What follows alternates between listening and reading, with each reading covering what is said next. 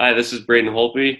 Hey, this is Tanner the Bulldozer Bozer. Hi, this is Brian Burke from Toronto, Ontario. This is Daryl Sutter. Hello, everyone. I'm Carly Agro from Sportsnet Central. This is Jay Onrait. This is Quick Dick Quick Dick coming to you from Tofnell, Saskatchewan. Hey, everybody. My name is Theo Fleury.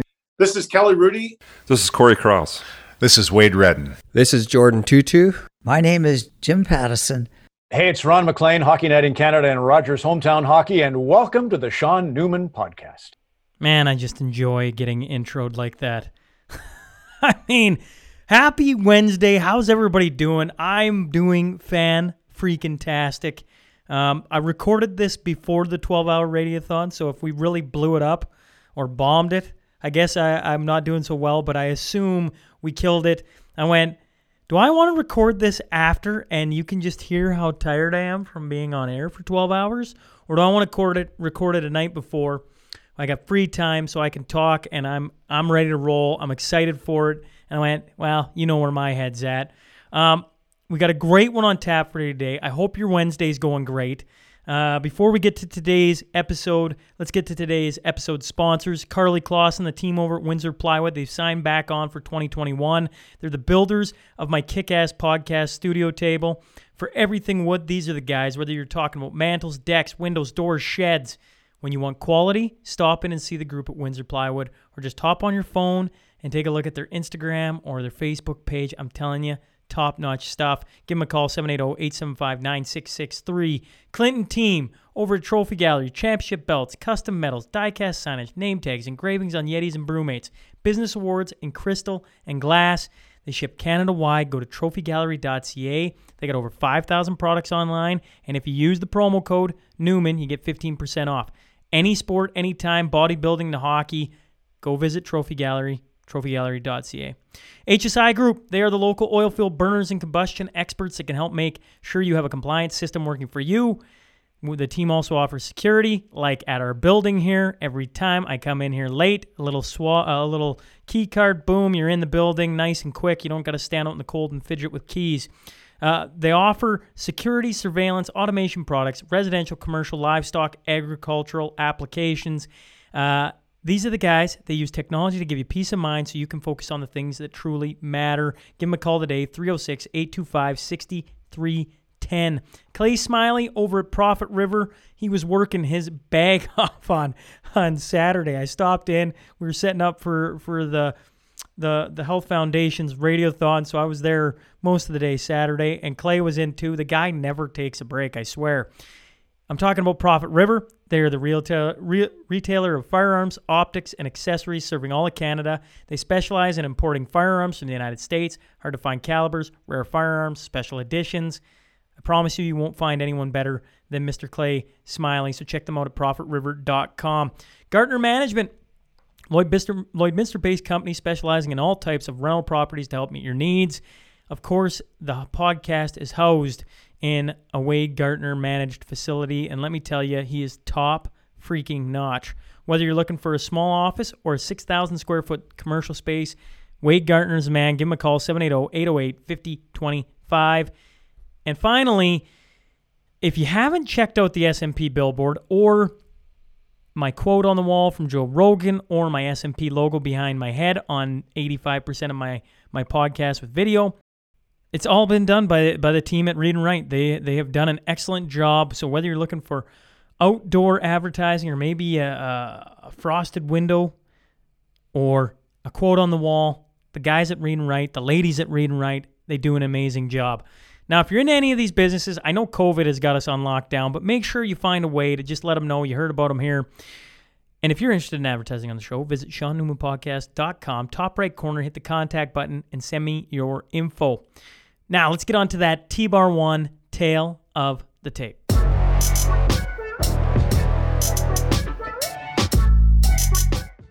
Originally from St. Albert, Alberta, he spent time in Junior A playing for the Camrose Kodiaks, who lost in the 2005 Royal Bank Cup to the Weyburn Red Wings.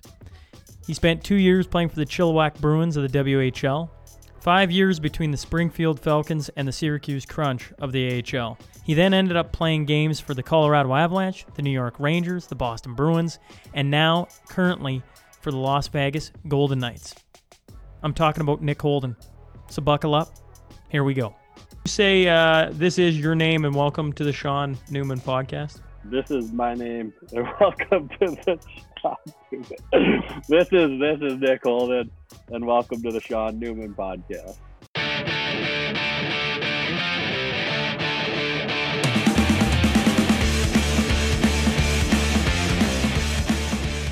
Welcome to the Sean Newman podcast. Today I'm joined by uh, Vegas Golden Knights defenseman Nick Holden. So first off, uh, thanks for hopping on, big fella. Yeah, absolutely. Thanks for having me. Now, I man, I I read a bit about your story. I was talking with Dean. Dean's the one who hooked me up. Uh, I'm looking at your story and I go like, well, I- I'll I'll let you explain a bit about it. But I'm like, man, that's that's unusual. Your your road to where you are right now isn't exactly, um, you know, get drafted in the second round, uh, second year in, start playing for whatever club, stay there for five years and carry on. Um, you're originally from St. Albert. And uh, by the sounds of what I read, you didn't really have high dreams or big dreams of making the NHL. You want to just talk us through uh, maybe early on? Sure. Uh, I mean, a kid growing up in in Canada, uh, in St. Albert. I think when I was really young, uh, I had all the dreams of playing in the NHL. I I wanted to play for the Oilers. The Detroit Red Wings were my favorite team, and so um, I'd say early on, I had I always wanted to play in the NHL. When you're playing street hockey or at the outdoor rink, you're wanting to to play for uh, an NHL team. And then as I got a little bit, uh, probably into my early teens, hockey just wasn't a priority for me as much, and I didn't want to. I didn't really want to play. And my mom and dad wanted me to just continue to play. Uh, our family, my bro- older brother played, my my younger sister played. Um, my dad Hey. had played in the AJ, AJ so Can I ask Um, why you didn't want to play anymore?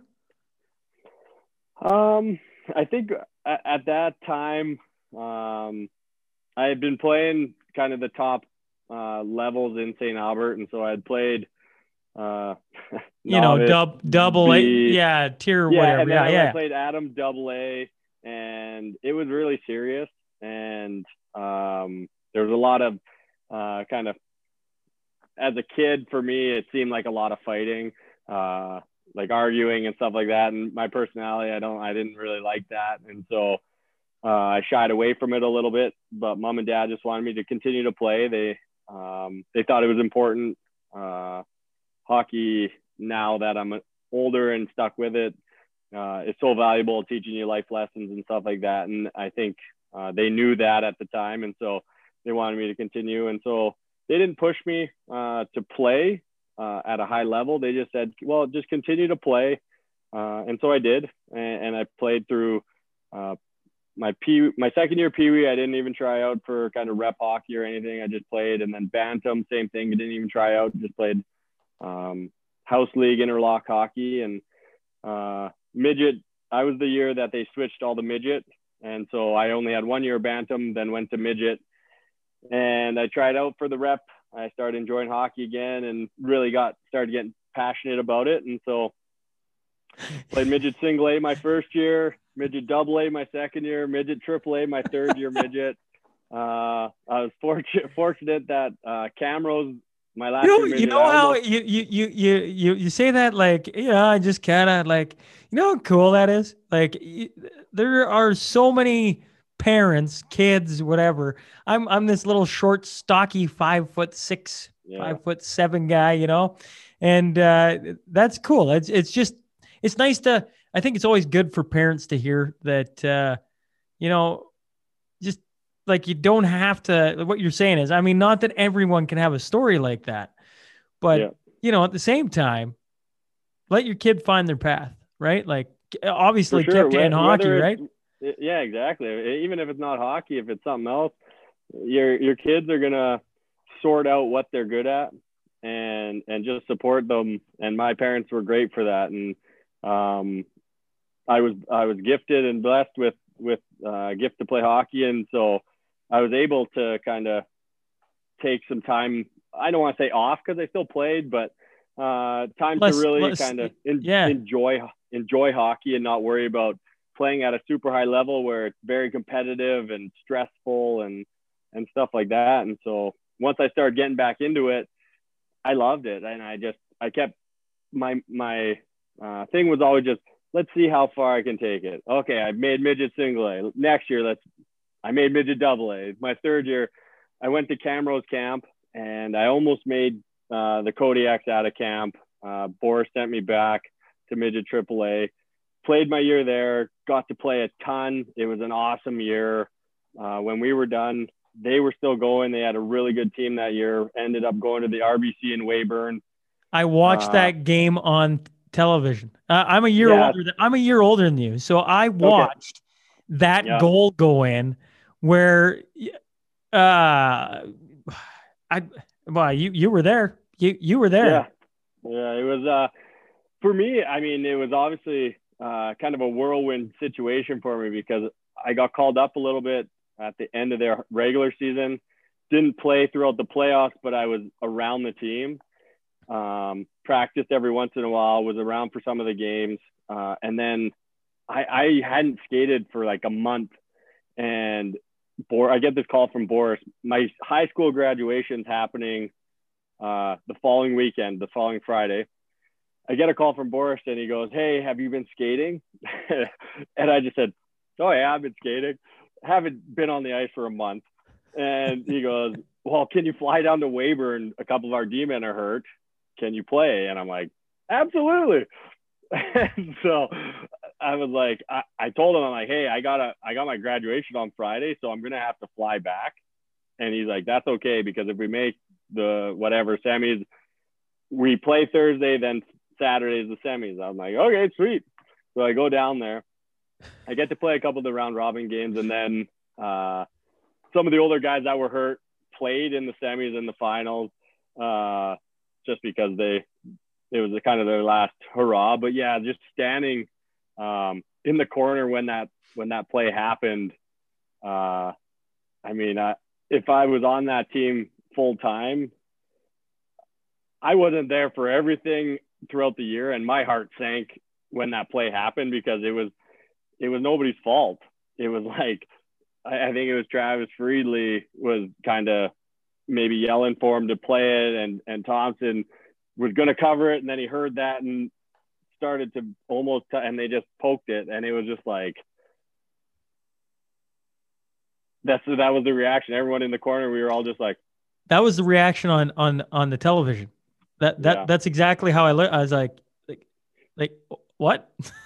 like that's such Yeah. a heartbreaking way to lose lose Yeah. a, a a Royal Bank. Eh, For the listeners who don't know what we're talking about, it was a two two game with what like a couple minutes left on the clock. I don't even think. I think there was like a minute. I think there was a minute twenty. I think it was a minute twenty left on the clock. And it was like And a it was just- it a yeah, no, harmless tell it. dump in. Yeah, it was a harmless dump in, and yeah, Thompson stopped it easily with his paddle, and he just had it, and then he started putting his glove over top of it, and then I think I think he was Freeze. I can't remember, but I think it was a, and he just he went to start to play it, and then he was like, okay, the guy's too close, and went to try and cover it, and the guy just swung his stick, and it poked through his legs, Poked and we were just we were literally in the corner that that happened, and we were just like. and it, it was just that was it. And then we had an 11 hour bus ride home the next morning, and it was like crickets on the bus. You just you're playing movies, but everyone just the guys are just obviously in a in a bad spot. But yeah, it was uh it was Well, wild. But as good as uh well i mean right now in the ajhl brooks uh has been an absolute powerhouse spruce grove sherwood park crusaders have been really good but Mhm. back in that day the camrose kodiaks were one two with you know who was it fort Uh, mac maybe well, Like- yeah, it was so it was like right before I came into the to the AJ, it was like Grande Prairie had just hosted the to the RBC, so they were really good. Uh, my brother actually played on that team, and then Fort Mac had been good for years, and then Camrose in the South. I don't think there was anyone that ever came close to touching them, uh, really, at that time. And then uh, I played after that. I think they went to the RBC every second year uh, for a little bit, and then uh, yeah, Brooks came in and just I think they did a great job with scouting and facility and uh, bringing guys in from outside of Alberta. I think that was the biggest thing with uh, with the Camrose was it was mostly Alberta guys, uh, and so uh, Boris somehow always found guys out of Calgary that were just studs and, and, goal scorers. And obviously, when you have a good team, guys want to play there. And uh, at that time, guys were getting drafted every year, and um, guys were getting scholarships and stuff like that. So uh, it was a great team to be a part of. Well, you, you end up going to uh, the Chilliwack Bruins, which I I, I like watching where your career goes. I, I kind of chuckled to myself as I'm going through because I'm like, oh, Chilliwack Bruins aren't there anymore, right? Like, oh, I still, I'm still chuckling that I'm where I'm at. Yeah, yeah.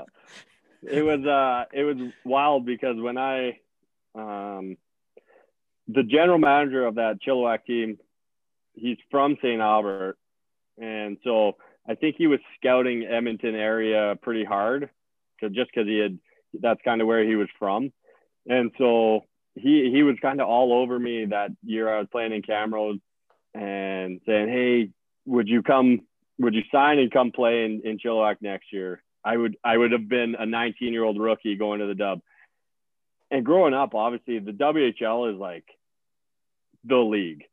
For I mean, the NHL is obviously awesome, but it seems so unattainable. The WHL is like if you make the Dub, your your hockey career is awesome. And so when he's talking to me, I'm like, I can't play in the WHL. What is this guy talking about? And so I I just I kind of kept telling him, you know what, I, I want to get a scholarship.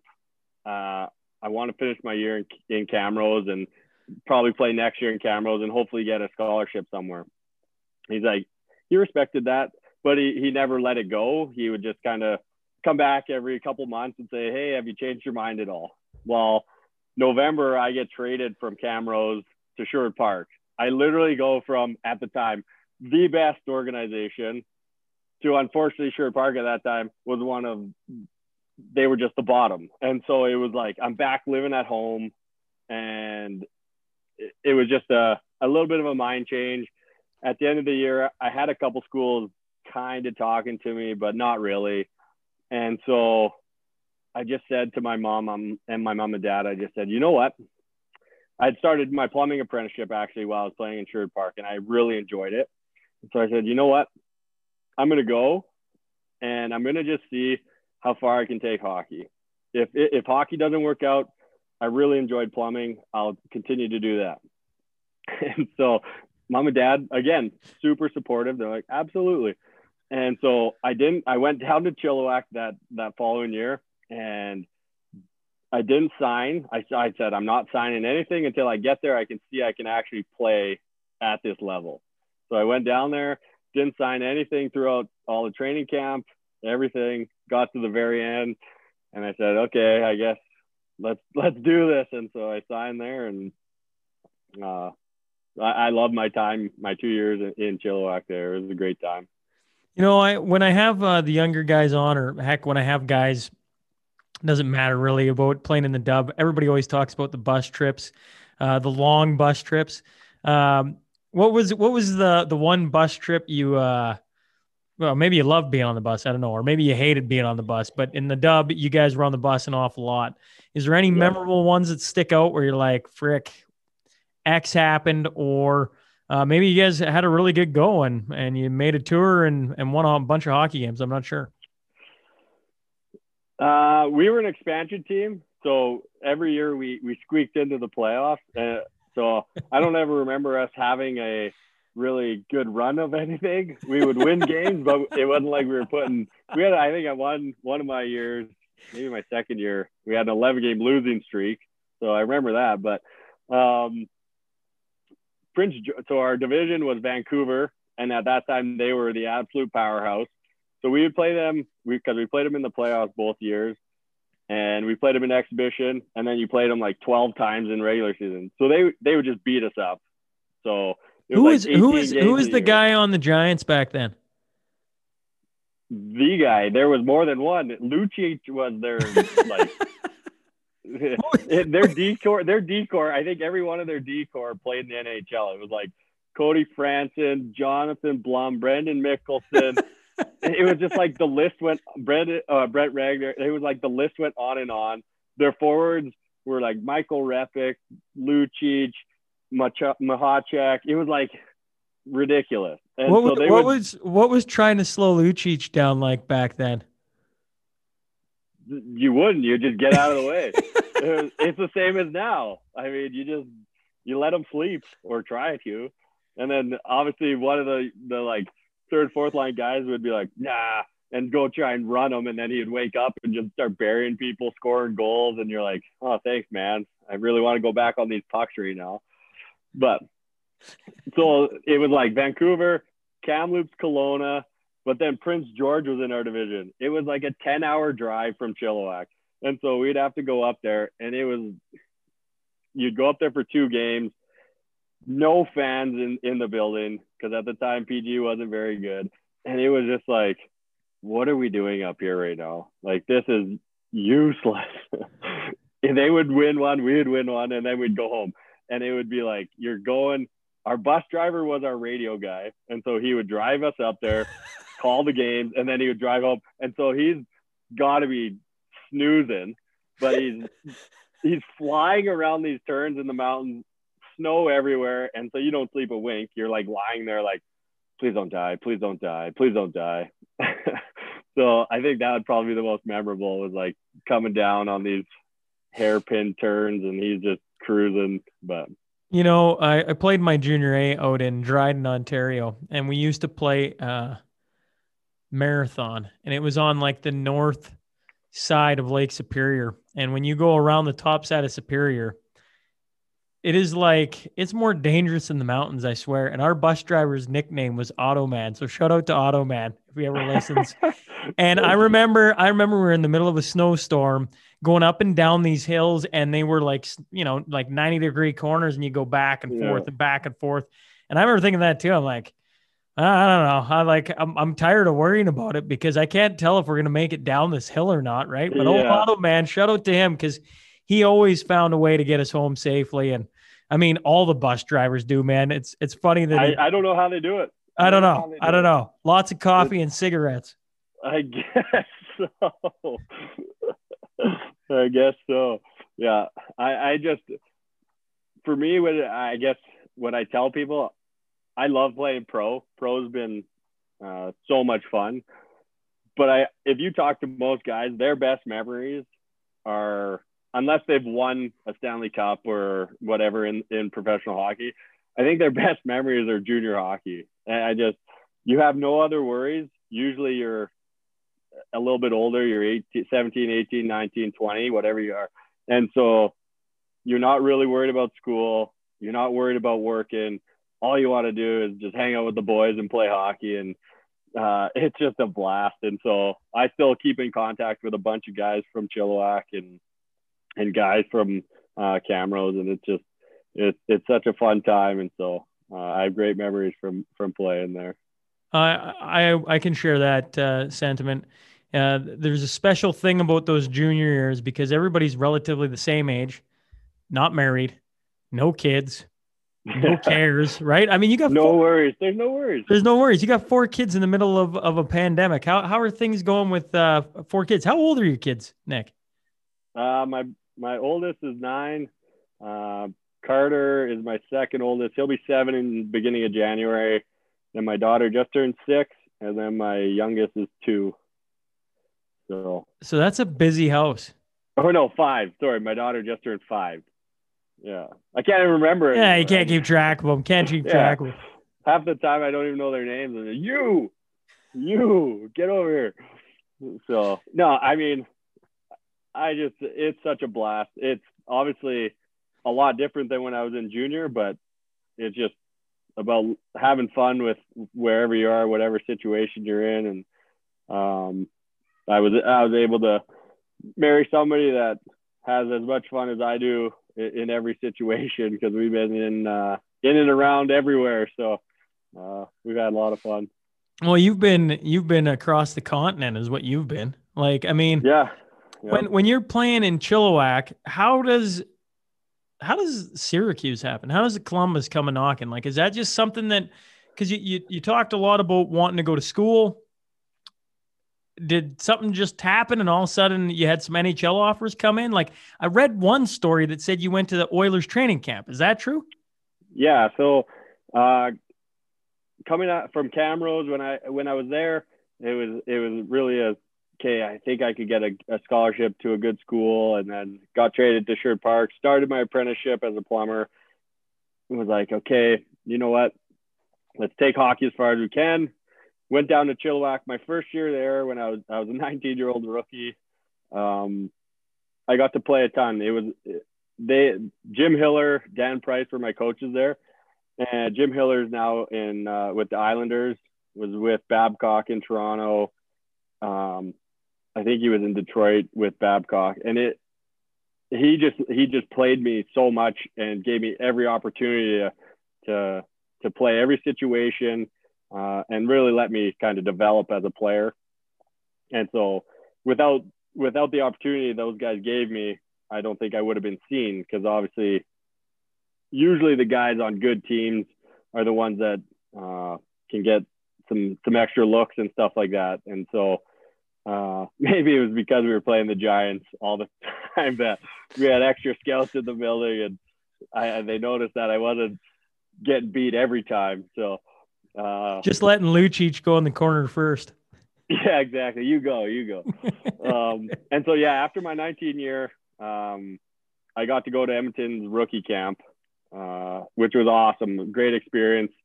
Who Uh, who and that if, was if you don't mind me asking, who would have been there at that rookie camp? Uh, I'm just you know Oiler country here. Uh, You got my fan. yeah, yeah, going. yeah. Uh, it was. I want to say it was gone. It was Gagner's draft year. I think it was the year he he went in the. Did he go in the first round? He? Yeah, he went in the first round. Absolutely, he I think so. Okay, 2000 so it was. I think it was his year because he didn't play in rookie camp, but he came and like dropped the puck or something like that. When because the rookies always play U of A, right. and and I got to play in that game, and I think he dropped the puck for that game. He wasn't. He didn't. I don't know why he didn't do rookie camp, but he he dropped the puck for the game. Um, He was taken. but I just remember. just just for your brain, that's year Patrick Kane was taken first overall, and Sam Gagner was number five. Okay. Great hockey brain right there, or else No. you have the internet No, going. I'm totally. hey, man, I was. That's why I'm like 2007. Geez, that doesn't sound that long ago, but that's 13 years ago. So it's actually quite a while ago. So yeah, yeah, yeah. That's Sam Gagner. yeah, I keep every time every time I I do something where I'm like, oh yeah, I was in Chilliwack, and people are like, Chilliwack, when were they in the? dome?" I was like, uh, whoa, I guess I'm starting to date myself a little bit here. Still feel like I'm 18.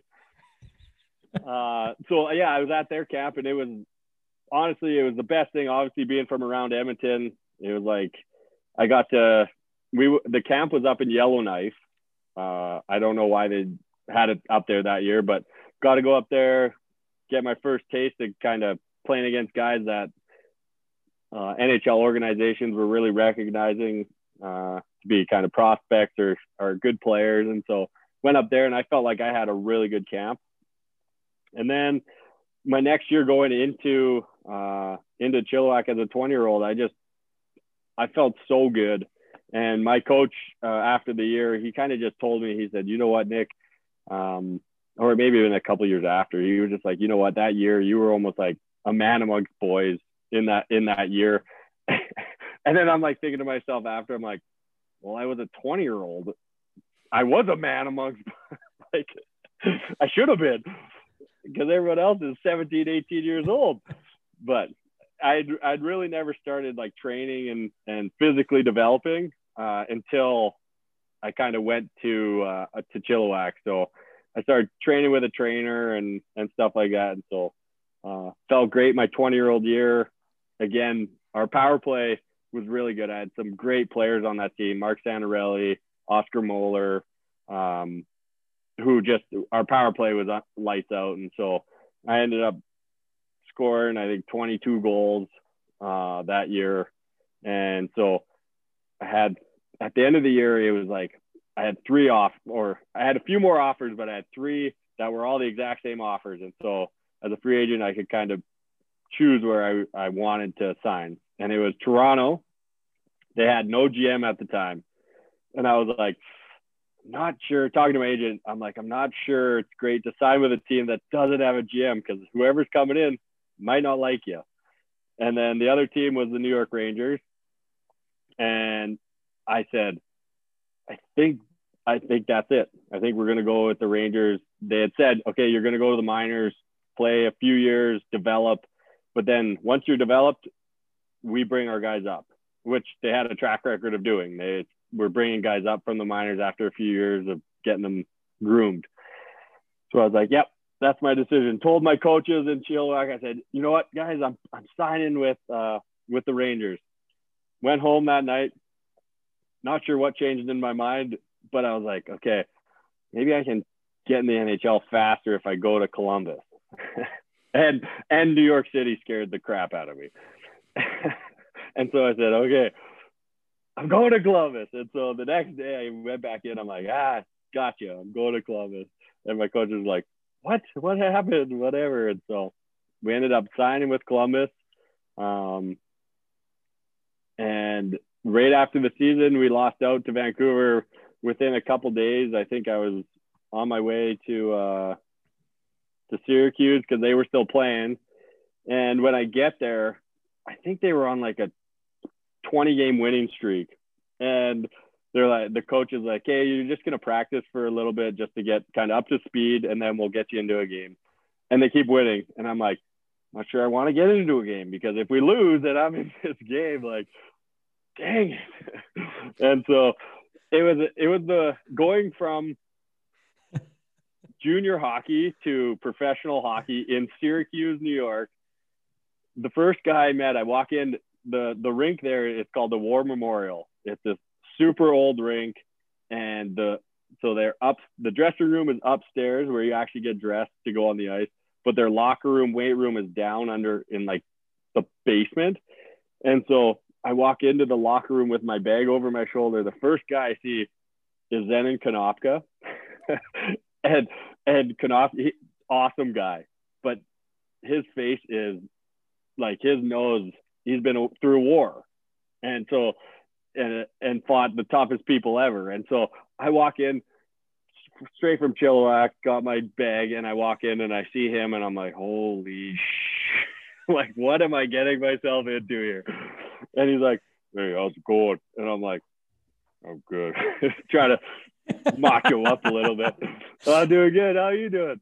And so we ended up, I played one game that year.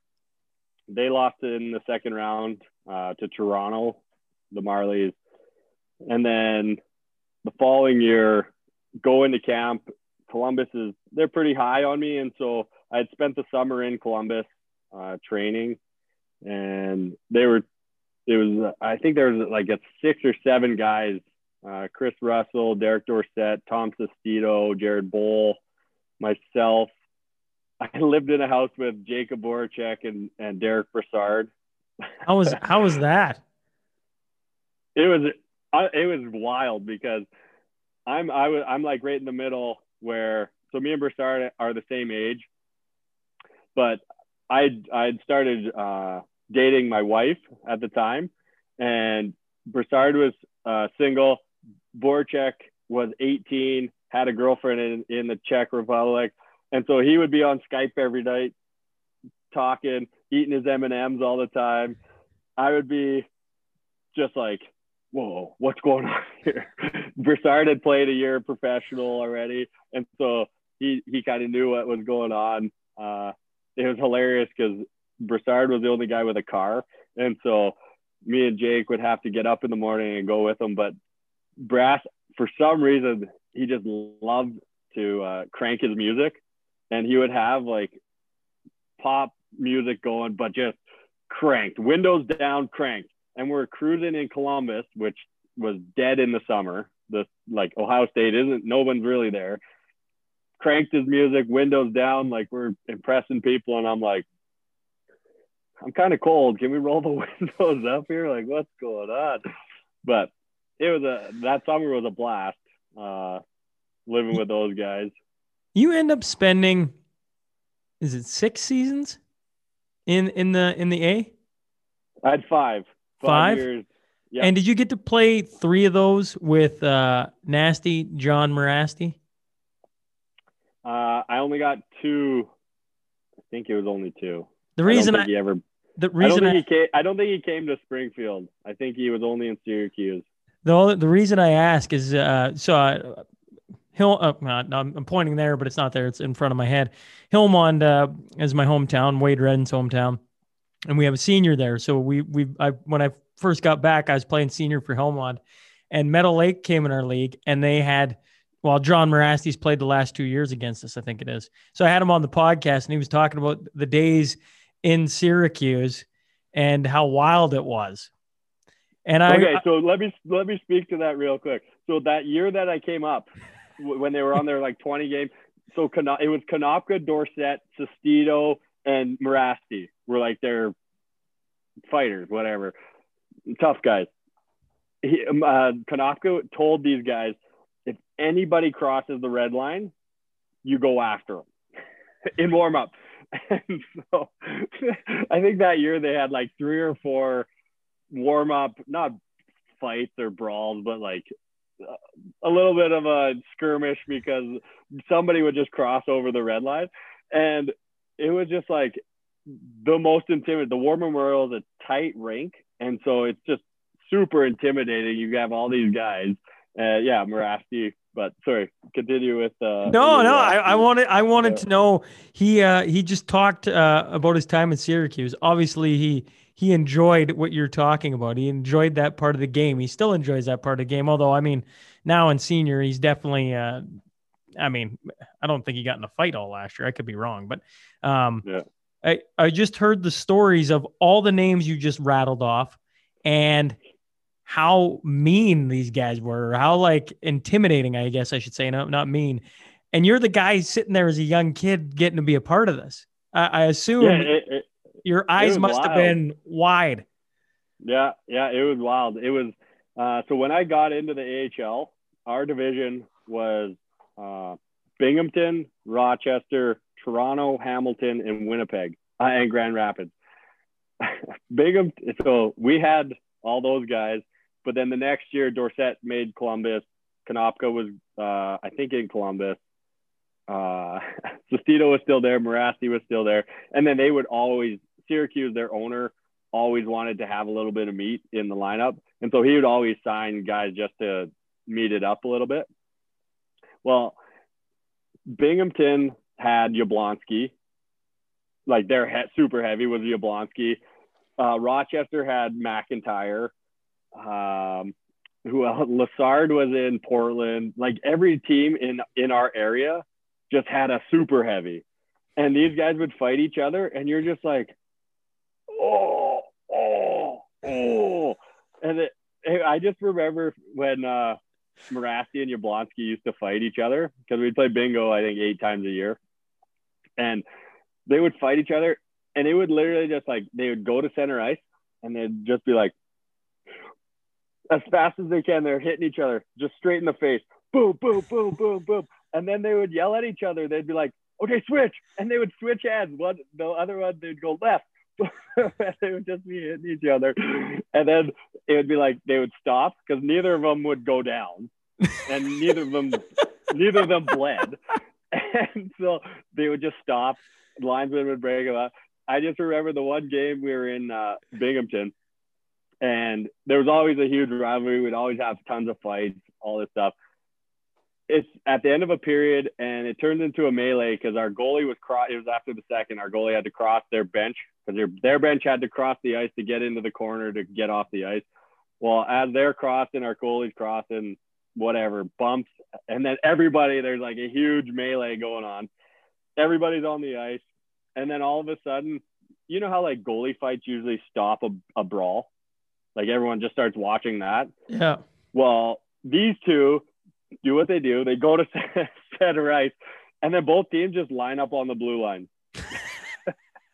it was like an award ceremony at the end of a game. Everybody's lined up on the blue line, and these two are just squared up at ice, getting ready to go. And then they just grab on, boom, boom, boom, boom, grab, switch, and we're all just like, what is going? Like, how does that not hurt your face? Like, what is going on here? But yeah, yeah, he's a he's a great guy. Yablon, they love doing it, and so uh, it was just funny times, funny memories. In your five years of being in the A, did you ever um, get frustrated? I, I, maybe there's a different word for it, but yeah, that seems like maybe I'm wrong. That seems like a long time to percolate, but maybe that was exactly what you needed. I don't know. Yeah, I mean, obviously, um, for for me, my uh, my belief is that uh, you you are where you're meant to be. Uh, for me, God has a plan for me, and and that's what it was. And so it was like at the time I didn't see that. Uh, I was sitting in in Syracuse, uh, my first two years pro, and I was I was loving playing and being in every situation. Uh, they Columbus at that time um, was still not very good, and so uh, what I thought when I signed with them was that okay, if I played well, I would be able to get an opportunity and, and maybe make it make the team. But what I didn't understand is that when the team wasn't very good, they kept signing guys, NHL guys, to try and fill those spots instead of giving guys chances because they wanted to be better. And so it always kind of like pushed you down a couple uh, pegs. And so it was like, I, I don't know if my first couple years I got frustrated. Um, I think I got more frustrated with with the coaches down in the A at some points because they kept trying to uh, make me kind of play meaner. Like I'm a pretty big guy, and I didn't have a real I don't have a real edge to my game, and so they would always try and be like, "You got to be tougher in front of the net. If a guy comes in, you gotta cross check him. You gotta slash him and all this stuff." And so there were times after practices they would just be like yelling at me about something, and I'm just like, "What do you want?" And I just like blow my top and freak out for no reason. And it's just immaturity at that time. Um, but then as we we transitioned, uh, it was like I was so close my first couple years. I felt um, to getting into the NHL, and then when I went to Syracuse, as a player, I was getting way better. I was still playing top minutes, power play, penalty kill, all this stuff. I wasn't getting called really called up much, um, but I was still playing big minutes, developing as a player. Um, my I think it was my first year, maybe it was my second year in, in Springfield. I had an unbelievable camp in Columbus. Got sent down because they had too many NHL guy defensemen. Was having a great year in the minors. Ended up uh, high ankle sprain. Um, the guy I went to hit a guy, he like chop blocked me, high ankle sprain, missed a month. I rushed back. I tried to uh, wear like this plastic brace inside my skate. First game back, uh, dislocate my shoulder, need need uh, surgery. My year's done, and I'm just like, ah. and then the next year and the next year, it was like they gave me little opportunities, and I didn't I didn't play as well as I probably should have to be able to stick. And so, uh, as much as they didn't give me opportunities, I didn't do anything with the small opportunity they did give me. And so, uh, again, it just gave me opportunity to develop, play in every situation. Um, play, play in Springfield for three years, which looking back now um, was wild my my first child was like my oldest guy was born there. Uh, me and my wife lived there uh, for three years, and uh, again, I think the minors is probably the AHL might be the hardest league I think uh, to play in because you have guys that in the NHL everybody wants to be on the NHL team. Everybody wants to give everything they got to help that team win. But in the minors, you have the the top guys that don't really want to be there. They want to be in the NHL. You have the bottom guys that are usually getting called up and down from the coast. They're on PTOs. So they're trying to make themselves look good so that they can get a contract in the AHL. And then you have kind of the, the core group, which is trying to win for that team. And so uh, I find it uh, away from the rink way better because you're nobody really has much money. Uh, you're just relying on each other, very tight knit that way. But on the ice, the hockey side of it, uh, it's all I don't want to say really selfish, but you're looking out trying to get yourself advanced. You're trying to get yourself a contract. You're trying to get yourself to the NHL. And so sometimes that would play out um, in the in the AHL where you're like, oh man, like what's this guy doing? Or you get guys that are like kind of negative sometimes, like, oh, why are they calling that guy up? Like I'm having a better year than he is, and and so I was fortunate that I guess over my year, every year that I stayed in the AHL, I started to realize this, and so my mindset changed from, oh, why's that guy getting an opportunity and I'm not, to okay, I'm going to just do what I can. I'm going to control what I can control. And if I get an opportunity, I'm going to try and do my best with it. And if I don't, I got to keep playing well so that I can get uh, another contract, maybe somewhere else or uh, with Columbus again. So uh, the AHL definitely, uh, I would say, the hardest league to play in. And that's, uh, I think you used the word maturity just over time. You started to realize, and some guys figure that out, and other guys don't. And it's probably Yeah. why you're sitting where you're sitting now, is that you figured it out and continued to improve. I mean, it makes sense. Yeah. To Yeah, I think the biggest thing, like I just said, was just like my mindset when I I flipped it to don't worry about what you can't control. I can't control how much ice time my coach is going to give me. I can't control how many opportunities I'm going to get from the from the GM or from this organization. I can control how hard I'm working and and my play. And if that's not good enough for them, then unfortunately it's not good enough for them. But I'm to give you everything I got. And so I think that has helped me uh, because I I'll give you everything I got, whether it's in practice for 20 minutes or during the game. I'm I'm going as fast as I can, and I'm not always the fastest, but I'm going as fast as I can, and I'm my shot is isn't isn't very good, but I'm still shooting as hard as I can, and you know what? I'm just giving you everything I got. So I, I'm glad uh, that I've been able to continue to fool people here for for a few years. fool people. I like that. Yeah, I bet. Um, you, let's talk about the Colorado Avalanche. That team that you uh, signed with in 2013. Uh, you're walking onto a roster. I was I was looking at it today. I'm like, oh yeah, I forgot how good they were. Right? I mean, young, but Yeah. like talent oozing out of the ears. I just wrote down a couple of the names: Duchene, Landeskog, O'Reilly, MacKinnon, Stastny, Tyson Barrie, just to name a, a, a quick few. Nick Yeah. Holden. Nick Holden. Nick Nick Holden, no big deal. Barla- Varlamov was our goalie. In net, that's right. That's right. Yeah. Like, Yeah. w- uh, what was what was the sales pitch, or what, they just wanted you to come in, or how do you land on that team? How do you land in Colorado? So what what happened was I'd spent five years with Columbus.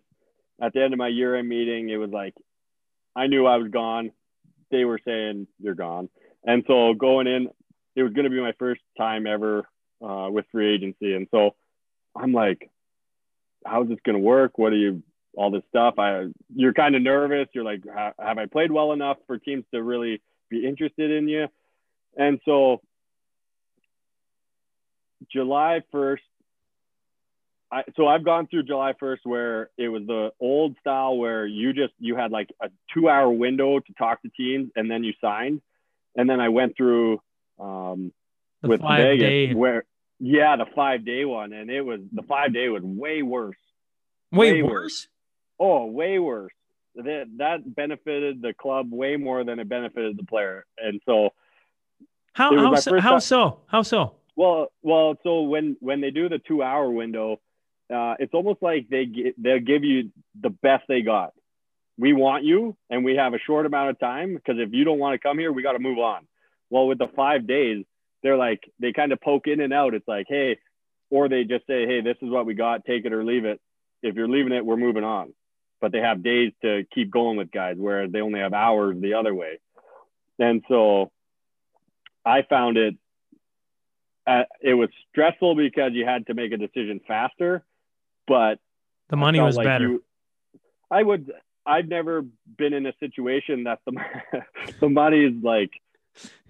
Obviously, I'm making. I I've made good money over my career, and I'm never going to say anything about that because it doesn't matter what you make in the NHL. You're making a ton of money, but to say the money was better, I don't know if I'd say that.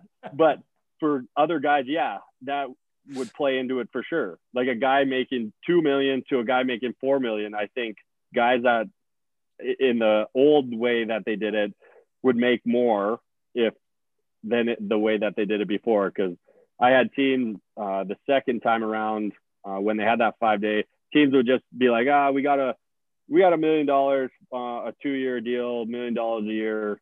Just think about it, and then they would kind of leave you alone. And then other teams would poke in and be like, hey, we got this for you. They wouldn't come at you with their best offer they would kind of give you that and see if anybody would bite on it. So I'm sure they had like a handful of guys. It's like, okay, we'd like to have that guy. If he takes this, great. But if he doesn't, well, we'll move on to the next guy. Somebody will take it.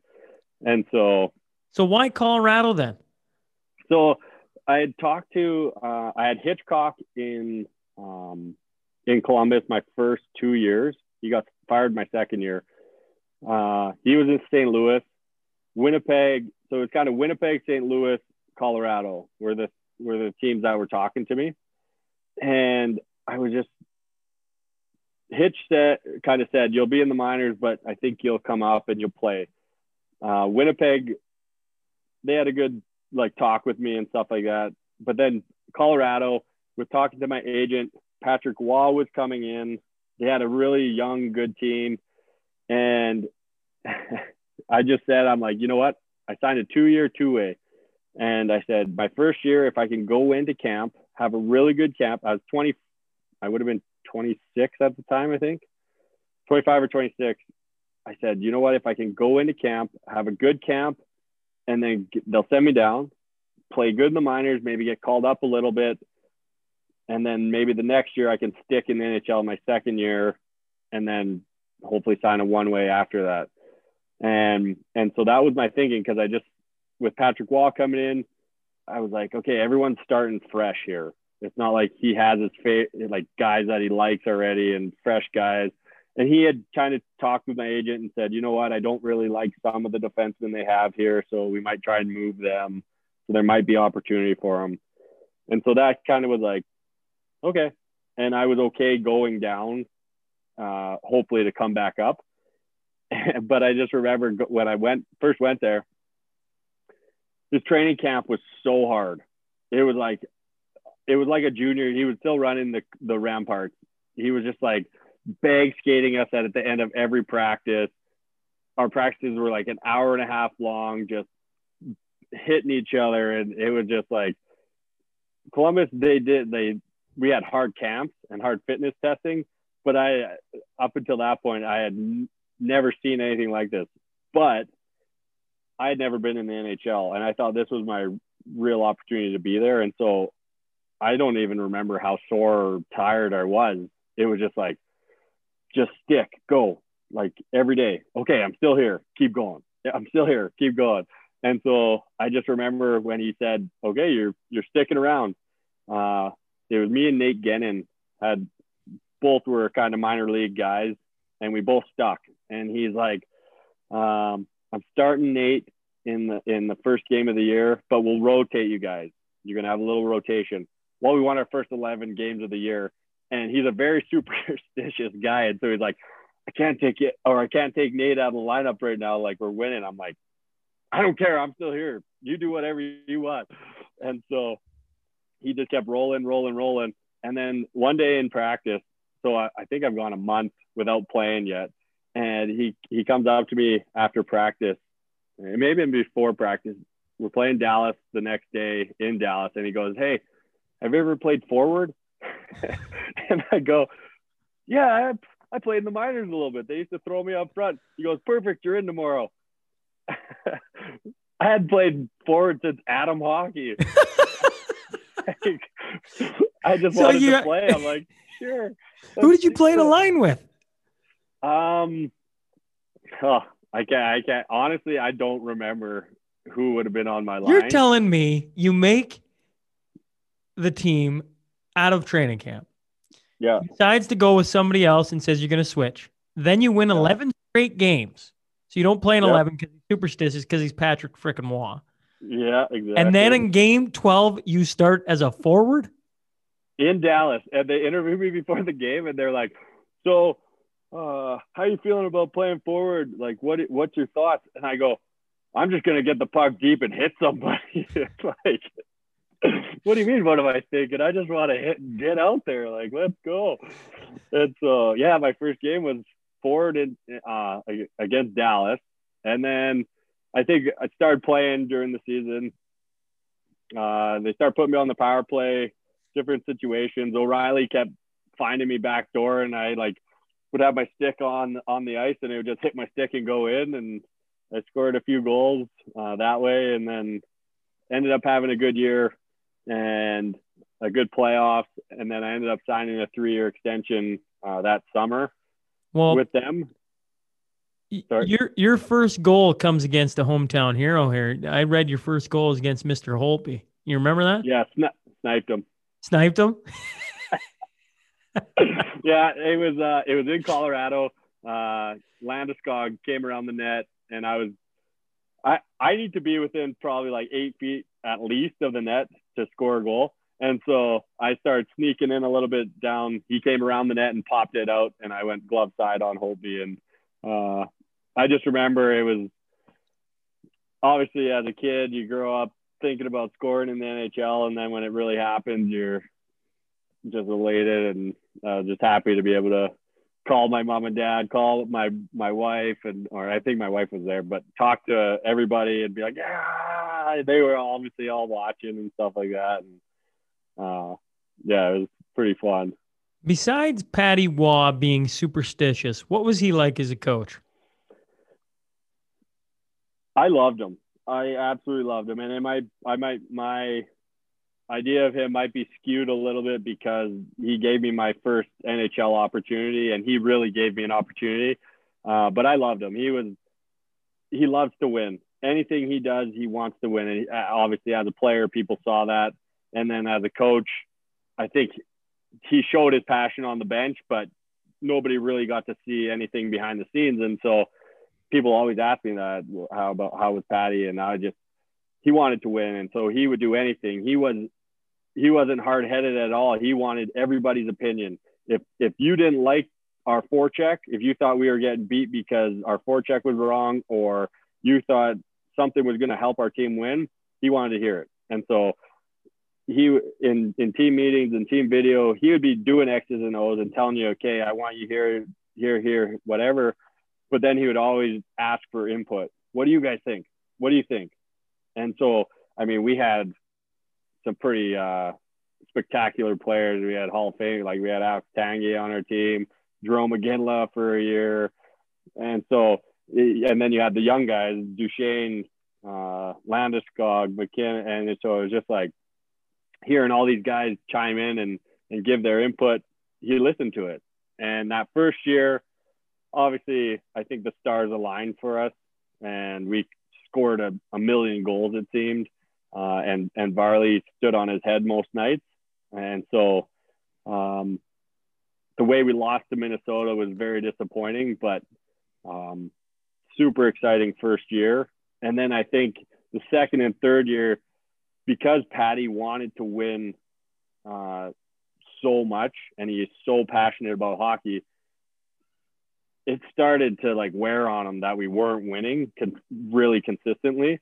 And so he was just trying, he wanted to fix it. He wanted to fix it. What do I got to do to fix it? What do I got to do to fix it? And, and so I, I have nothing but good things to say uh, about him uh, as a coach. And he always, he always, uh, Monum, he always called everyone Monum, my friend. And, and so it was kind of, uh, a special thing for me because obviously growing up, uh, I love the, the the Red Wings, but at the time the Avalanche and the Red Wings were the two powerhouses, and so when I got to play uh, for Colorado for those three years, it was like Patty was my coach, Joe Sakic's my general manager, and then Adam Foote was around all the time. He was coming out on the ice all the time, uh, and so it was just like almost like a dream team. And so it was like, this is unbelievable. And Denver, so beautiful and unbelievable uh, city to play in, and so uh, it was fun. Yeah, we had, our family had a blast there. Had two kids there, and so good memories there as well. I uh, was saying to Dean when he first mentioned uh, that he he texted me about you. And I looked up your stats and I went Colorado. I wonder if he was playing the year Colorado. I I I, I couldn't remember if it was Game Six or Game Seven, and then obviously it was Game Seven in OT. I remember watching that because that was like that's the way hockey should be.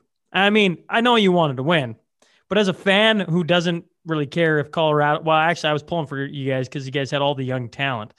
And yep. Patty won his crazy antics, and it was great against Minnesota. That series was like electric. And I watched the highlights of it today again. I'm like, oh man, game seven. I remember that. It's like, oh, Colorado scored again. They're to win. Nope, there it goes in the net again. Holy crap. But can't they just hold on to a lead? Like it was just like bang in the net, bang in the net, bang in the net, back and forth and then an yeah, OT we scored, winner. We scored in the thir- we scored in the third period with like 12 minutes left. I think it was Johnson scored, and it wasn't like yeah okay we're gonna win this game, but it was like like yeah let's let's go, and then they scored, and it, and then when they scored in overtime, I think it was Niederreiter.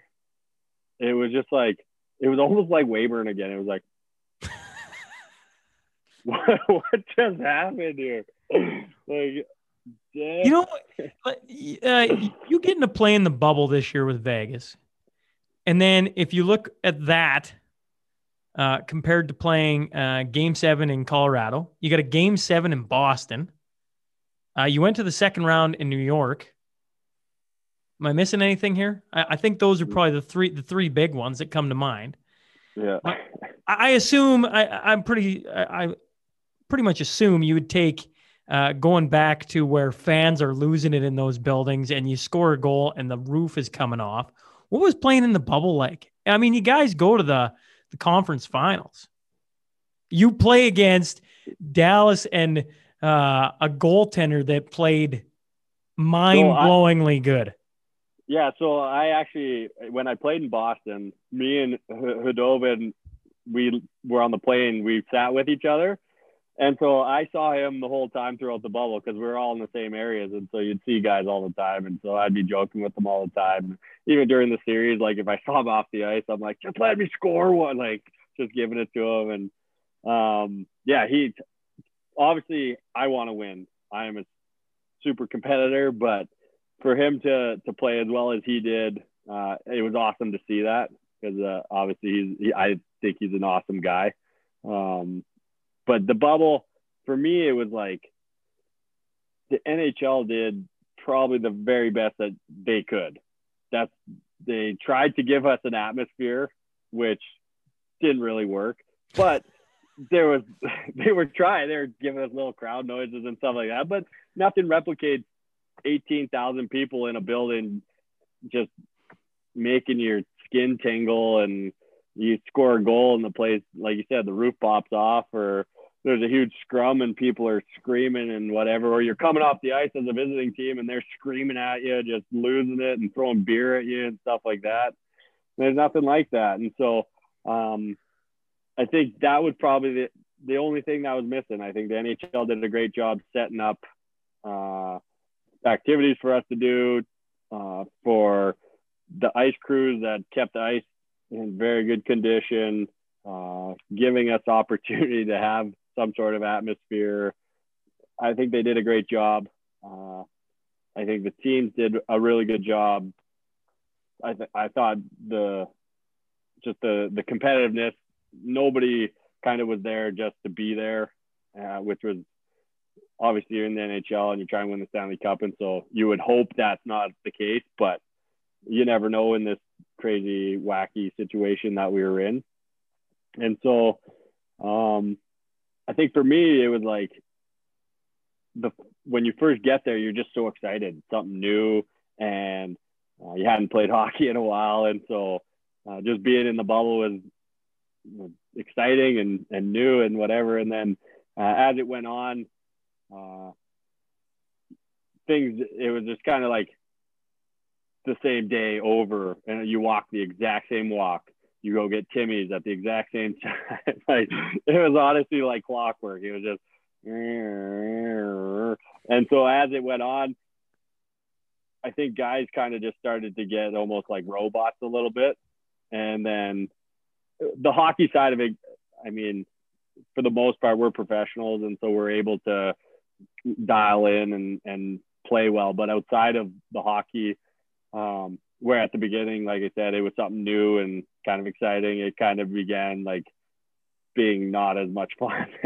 and you're kind of like, man, I'm kind of starting to miss my family and and uh, guys just started staying in their rooms a little bit more because they didn't want to come down and play Mario Kart again and watch a movie and do the little things that kind of we had we were doing and so or play they had uh around the rink they actually had some virtual golf set up and so the first like 30 days it was like this is awesome. You're almost playing virtual golf every day.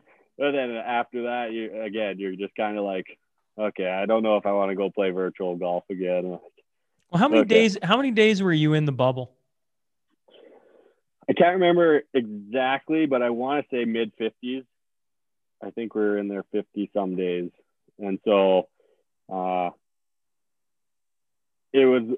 It went by just like anything else. It goes by fast when you're in it, it's kind of slow, but once you start to get to the end or get out of it, it's you're done. And it's like, whoa, I was just in here for 55 days. It's like, what? How fast did that go?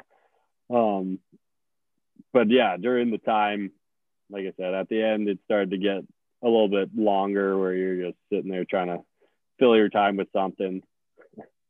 Well, I just think, you know, uh, as for fans, I, I, I always uh, we we talk about all the time. I I kind of rather enjoyed the morning games and the afternoon games.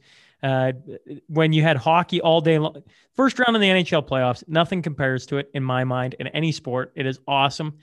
The only thing that I enjoyed about this year was that you could actually watch multiple games because when the first round's normally going on, it's like you got eight games going off simultaneously and you're kind of like yeah. trying to pay attention and you can't and you yeah. miss really good hockey.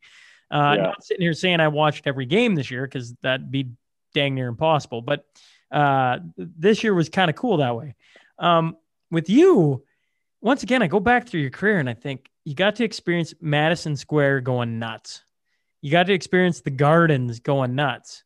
Yeah, I had to experience my, Vegas my, going nuts, Colorado going nuts. Like I think of where you've been, and you know, uh, I, I assume you're like most hockey players. You want to play in the same place for 20 years and have the jersey hung and, and whatever. But if you're to bounce around, you might as well bounce around like that. Like, I mean, you know what? I've, I have been so blessed that my career has gone the way it has. And like I said, my wife has been so supportive. Um, and for somebody, she is a super homebody, like super homebody and it's for our path that we have taken i keep moving her every couple of years.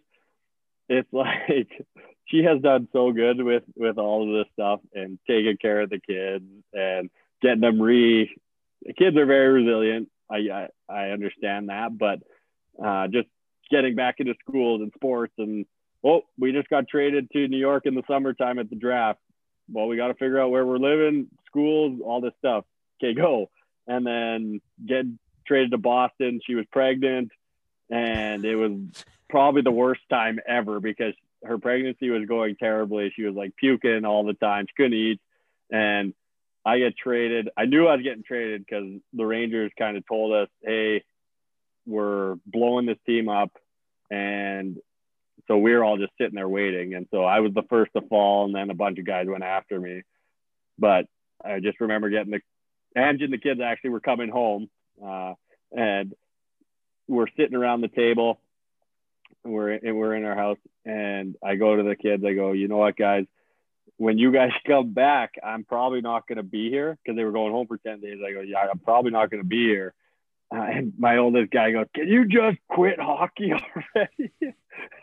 and, it, and like that side of it, I felt terrible. I'm like, oh man, I'm so sorry. So, but luckily it was the best place to get traded to Boston contender, uh, only like a three hour drive from where we were living just outside New York. And so Ange and the kids just stayed there. They were in school and sports and stuff. And then they would drive up on weekends if we were home. And what was strapping just- on? What was strapping on the B like? it, it strapping it on it was wild because like you talked about all those teams when i first put on columbus different story because newer franchise all that stuff Absolutely.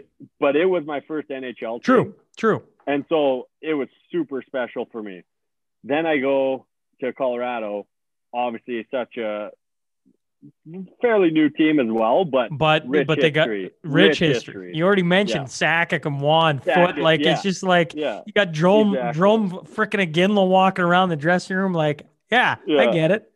Yeah, exactly. And so putting that jersey on, I'm like, whoa, this is awesome. Getting traded to the Rangers. I don't know if there's a nicer blue than Rangers blue. It's just, Well, you're just once again you're it's talking history. You're talking history, History. again, right? I the I think it was my second year there. Maybe it was my first, but it was the 90th anniversary. I'm like, how sick is this? Like they do such a good job with their uh, alumni, and so to start the year, they always have a golf tournament. And the the guys that would come to this tournament, I'm just like, whoa, whoa, whoa! Like it was just unbelievable. And then uh, some of the guys that they had around the ring, like Adam Graves and Brian Leetch and all these, I'm like, what? Is, like, what world am I living in now?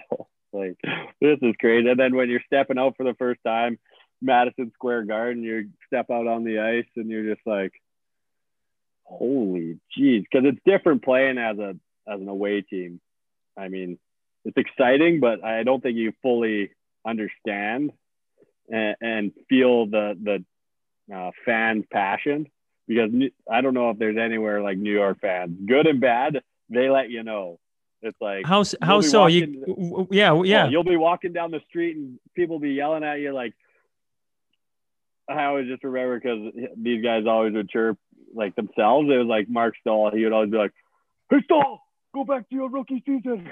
Like they're just chirping him. He's like an elite all-star defenseman, and some guys chirping him because he maybe didn't play very good the game before or something. Like. It was just like, just good or bad. They just let you know and but they always supported the team and so it was just a special time there but yeah then you get traded to boston which again unbelievable history so you're putting on a bruins jersey and it's just when you i, I guess for me it's like i put on a rangers jersey so surreal i put on a, a bruins jersey it's so surreal but then when you get on the ice you're just playing hockey yeah. and it, it's it's such a for me to say that it sounds stupid but it's honestly like i'm just a kid just playing hockey I don't think it, I don't think it sounds Like- stupid at all. It, it makes it makes complete sense to me. Yeah. Makes complete sense. i think one of my one of my favorite series that i ever played in um, was when i was with the rangers i mean that minnesota uh, colorado series was awesome my first taste of nhl playoffs and obviously the way it went so back and forth and but then when i was at the rangers uh, a first round we played montreal Yeah. Original That- six. Oh yeah, that series was awesome. Montreal in the playoffs. I don't know if you can beat that. They get the flames all over the ice, and people are screaming in French, and it's just. What did, what did, what did you think of Ve- What do you think of Vegas? Uh, the the the pregame they got going there. Vegas is just like, just such a whole nother level. They just so when I first so I coming from Boston, I knew I was talking to Boston in the off season. So July one again, I talked to Boston. Vegas came in kind of later, and and they kind of said to me, okay, well, we have a two year deal for you. What are you thinking? You we need to know because we're gonna move on. And I was like, well, you guys just went to the finals. You have a six, like a good team. Uh, I hadn't heard a bad thing about living there. Your the rink and the owner is unbelievable. I'm like, this is kind of a no brainer. Like, let's we're coming back to the west. Like, it's nice to get our family back out to the west. And and then the very first I played in the first exhibition game in uh, in the fortress at T-Mobile, and it was honestly like, what is going on here? Like, I just played. I think it was like 11 years of exhibition games, and it was like, this is playoff atmosphere right now. like this, this place is buzzing, and I just ever since then, like every night, it's the exact same. And and some nights it's even louder, and I don't understand how that happens. But the the Vegas fans are just so passionate. You go, I go to drop my kids off at school, and it's like two thirds of the people have Vegas hats, Vegas shirt, car decals, and car license plates, like everything. It's just unbelievable, and it's just so crazy to think how how fast uh, Vegas has accepted and and jumped on board here. And I think obviously their first season uh, with everything that happened, the emotion from the October shooting, uh, how the team handled that, to obviously them making the final and, and everything like that, uh, brought a ton of people to the team. But I think the team has done an awesome job getting out and involved in the community.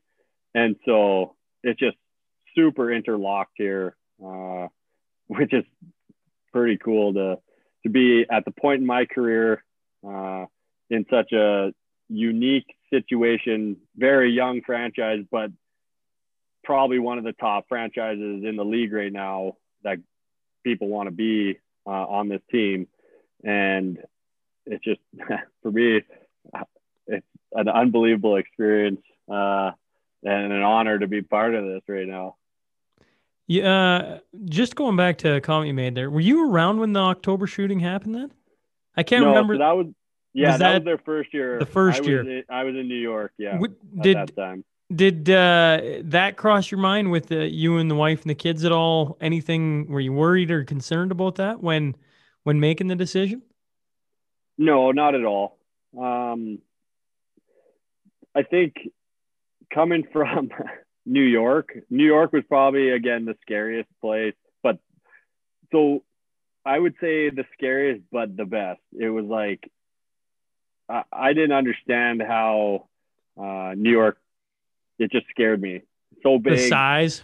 the size of it, the amount of people, the subways, the trains, the cars, just everything about it scared me.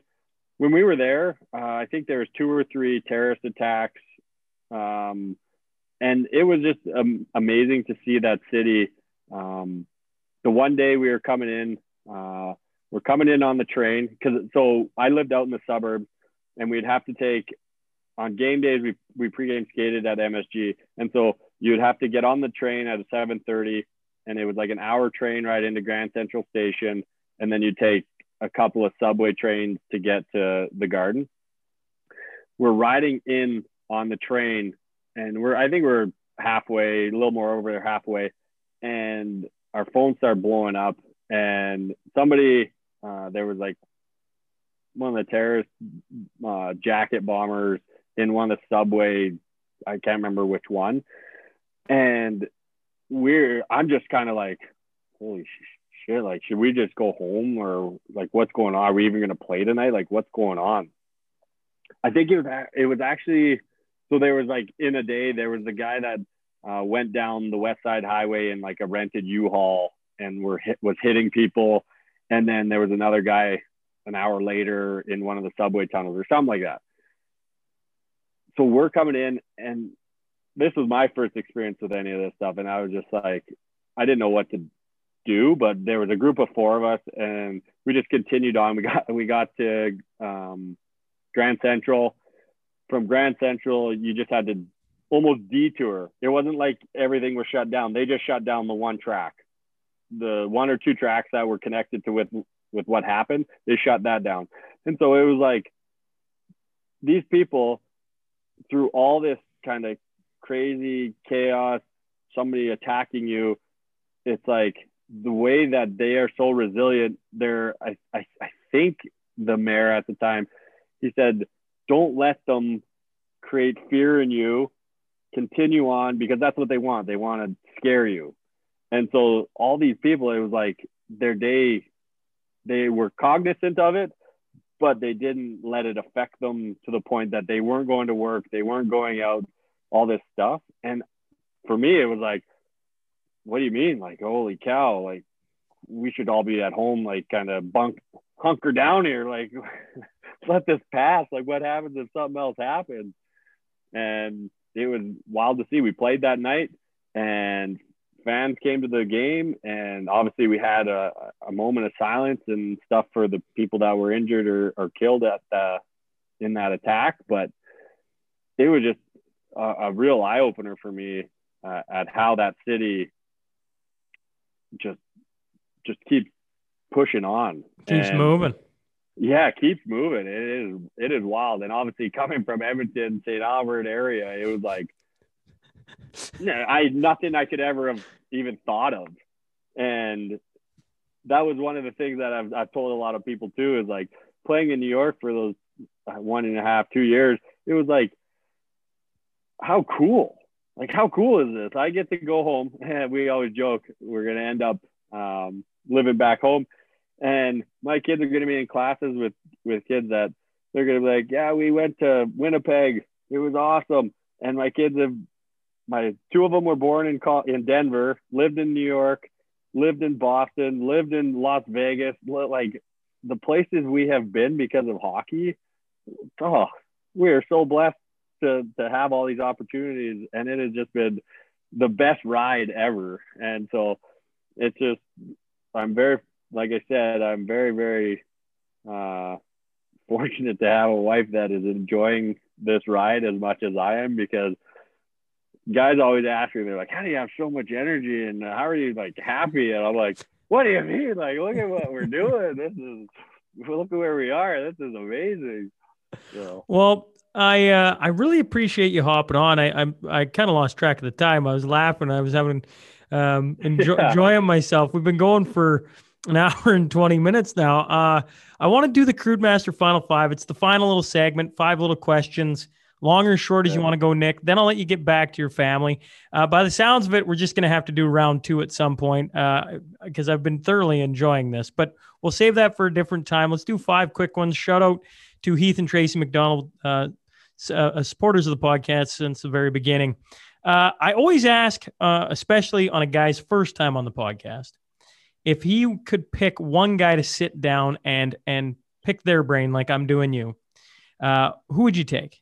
Or past, present, uh, male, female, doesn't matter. Who would you want to sit down with? um, I think Alexander Ovechkin. this guy, like, I enjoy hockey, but I don't know if I've seen him. Uh, he looks like he is having a blast, and obviously being from Russia and some of the stories I've heard from Russia and all that stuff, I just it'd be interesting to see and hear some of the stuff that he's got to say. I'm sure there's better th- better guys to to pick, but I can't. I put I right put you now. on the spot, and Ovechkin would be fun. You know, you'd have a good a good time. Oh, you'd have a great OV. time. Yeah. If you got traded tomorrow and could bring one guy with you, who would you bring? Bring one guy on my team now or somebody I've played with. Oh, um, I was gonna say your team now. Yeah. Um, my team now, uh, probably Fleury. He's a he's a guy that I our families are are pretty close, and uh, he's another guy that loves to to compete but have a really good time while doing it. I'm not gonna lie, I was really hoping uh, with the train rumors swirling that the Oilers might have gotten Marc Andre because I'd I've always appreciated his uh, demeanor and his style of play. He looks like a fun guy and he is talented. yeah, he's uh he's uh super fun and very fun to score on because it doesn't happen very often. So usually you celebrate pretty good. if you were hired tomorrow, you're gonna get you're gonna Hollywood comes a knocking. They want to remake an old sports movie, and they're gonna star you as as the number one spot. So you could pick, uh, you know, Kevin Costner, Bull Durham, uh, Paul Newman, Slapshot, Rob Lowe, Youngblood, Emilio Estevez, Mighty Ducks, Brad Pitt, Moneyball, uh, Sylvester for Rocky, Sean Astin for Rudy, Charlie Sheen, Major League. I'm just spitting off a whole bunch right now. If you could Yeah. take, uh, could remake one of those parts, which one would you take? Or or any sports movie for that matter. I think haven't I think I, I think I would take Sanka in Cool Runnings. and Cool Runnings. you dead man. yeah, Sanka, you dead man. Uh, Cool Runnings. There's a movie I haven't heard of in a long ass time. Yeah, we've been we've been trying to over quarantine. We started trying to watch some of the classic movies or classic that I think of uh, with the kids, and they love Cool Runnings, and so yeah, it's uh it's a on every other week I think in our household right now.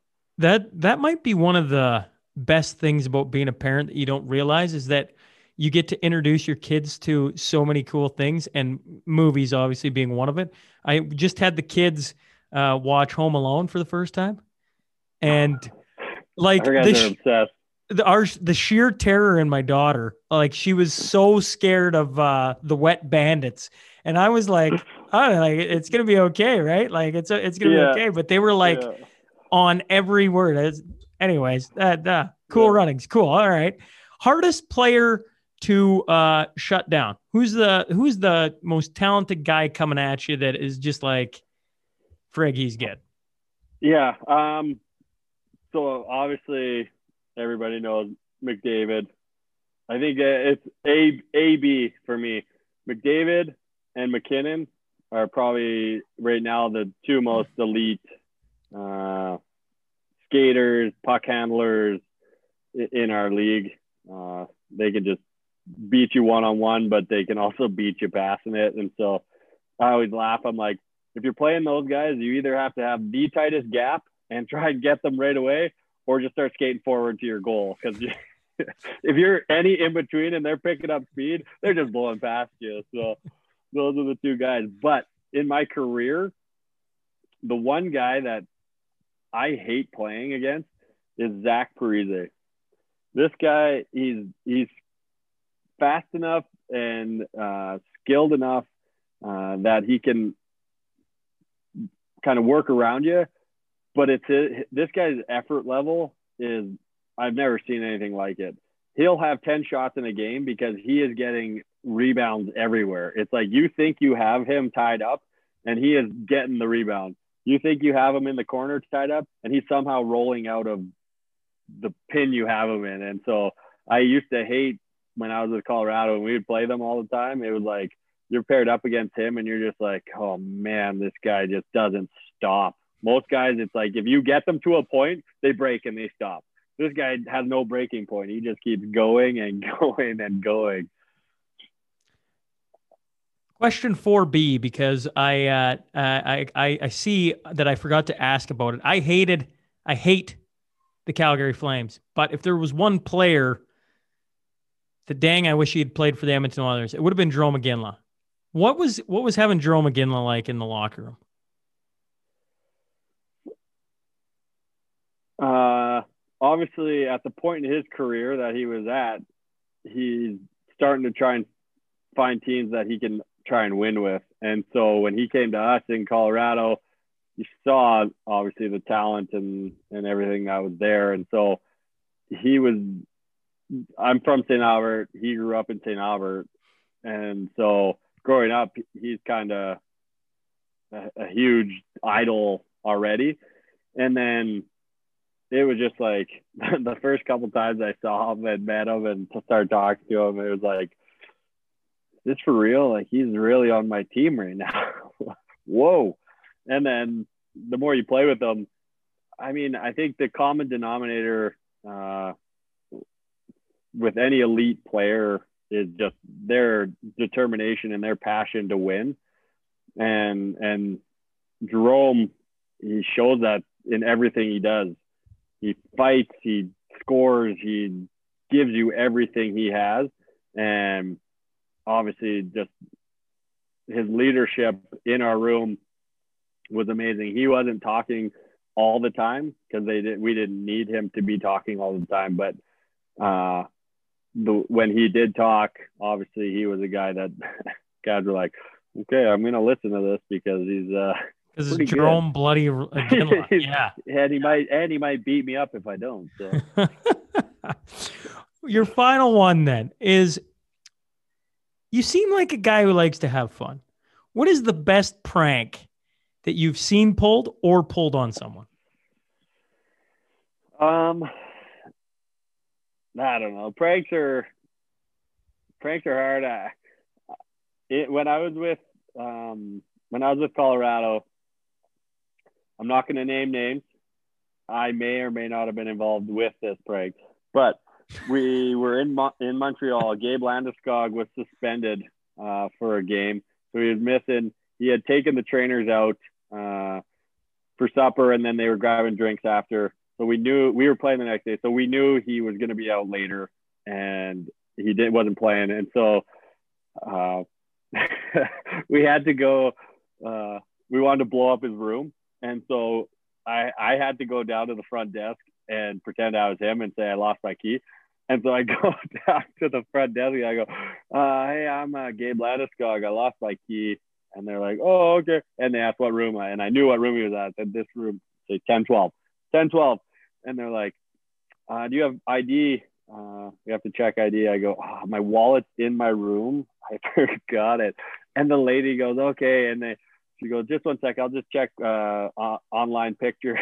so she types in on her internet Gabe Landeskog, and then she goes, "Okay," and she gives me her key, and I just start dying. I'm like, "Oh my gosh, this really worked!" And so we ended up blowing his room up, put his mattress in his shower, stole all his bedding and pillows, so he had nothing. So he got back, I think, like two or three in the morning. Obviously, probably drank a couple So just wants to go to just wants to go to bed. Has nothing. He had nothing to sleep with, nothing. And so I just the best part of that prank for me was that they thought I I looked like him, and so I gave it to him. I'm like, "Are you kidding me? Look at this. They thought this was you. That is the biggest insult." And so I just never lived him, let him live it down. Compliment for me, insult for him. So. Well, Nick, I really appreciate you hopping on. This has been a lot of fun. Um, I, I hope, I really hope in the new year you guys are back playing some hockey. It'd be good to have it on the, the TV and all the best, uh, you know, in the coming, uh, you know, in the coming future. Hopefully, like I say, we get to see some Vegas hockey again. Uh, hopefully, the weather's beat up on you guys a little bit. Uh, that's what I'd like to see. No, no offense. Vegas is my number two. Uh, the the fans there look like they'd be a lot of fun, but you know, born and bred Oiler fan, it's hard to uh, it's hard to switch mid. But- yeah, I mean, I appreciate that. I don't think I've uh, the Vegas that that atmosphere again. I'm just I know I talked about it earlier, but You're think- saying you're saying if I come down and experience a game, it may change me for life. Is that what you're saying? oh, I there are the amount of people that come and they leave that going, holy cow! Like it's just not. They've changed. They've changed hockey.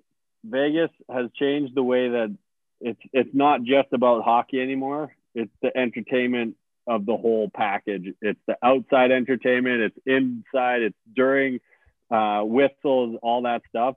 They've changed it because the the amount of teams now that are are trying to put drum lines and uh, different things on the the board that Vegas started is just incredible. How many people are trying to replicate that atmosphere and that energy in the rink and uh, I think too, it was hilarious. I heard that uh, the owner told the the person in charge of the entertainment.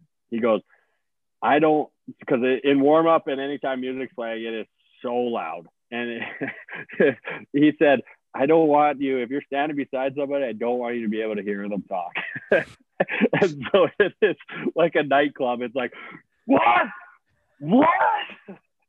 so it's just uh, it's a good time. Well, regardless, thank you for hopping on here and sharing some stories about your career and your journey to where you are. I think we got to do it again here at some point, Nick. But uh, I'll give you a reprieve, let you uh, go hang out with your family, and just once again, thanks for hopping on. Yeah, I appreciate it. Thanks for having me. Hey, folks, thanks again for joining us today. If you just stumbled on the show and like what you hear, please click subscribe. Remember, every Monday and Wednesday, a new guest will be sitting down to share their story. The Sean Newman podcast is available for free on Apple, Spotify, YouTube, and wherever else you find your podcast fix. Until next time.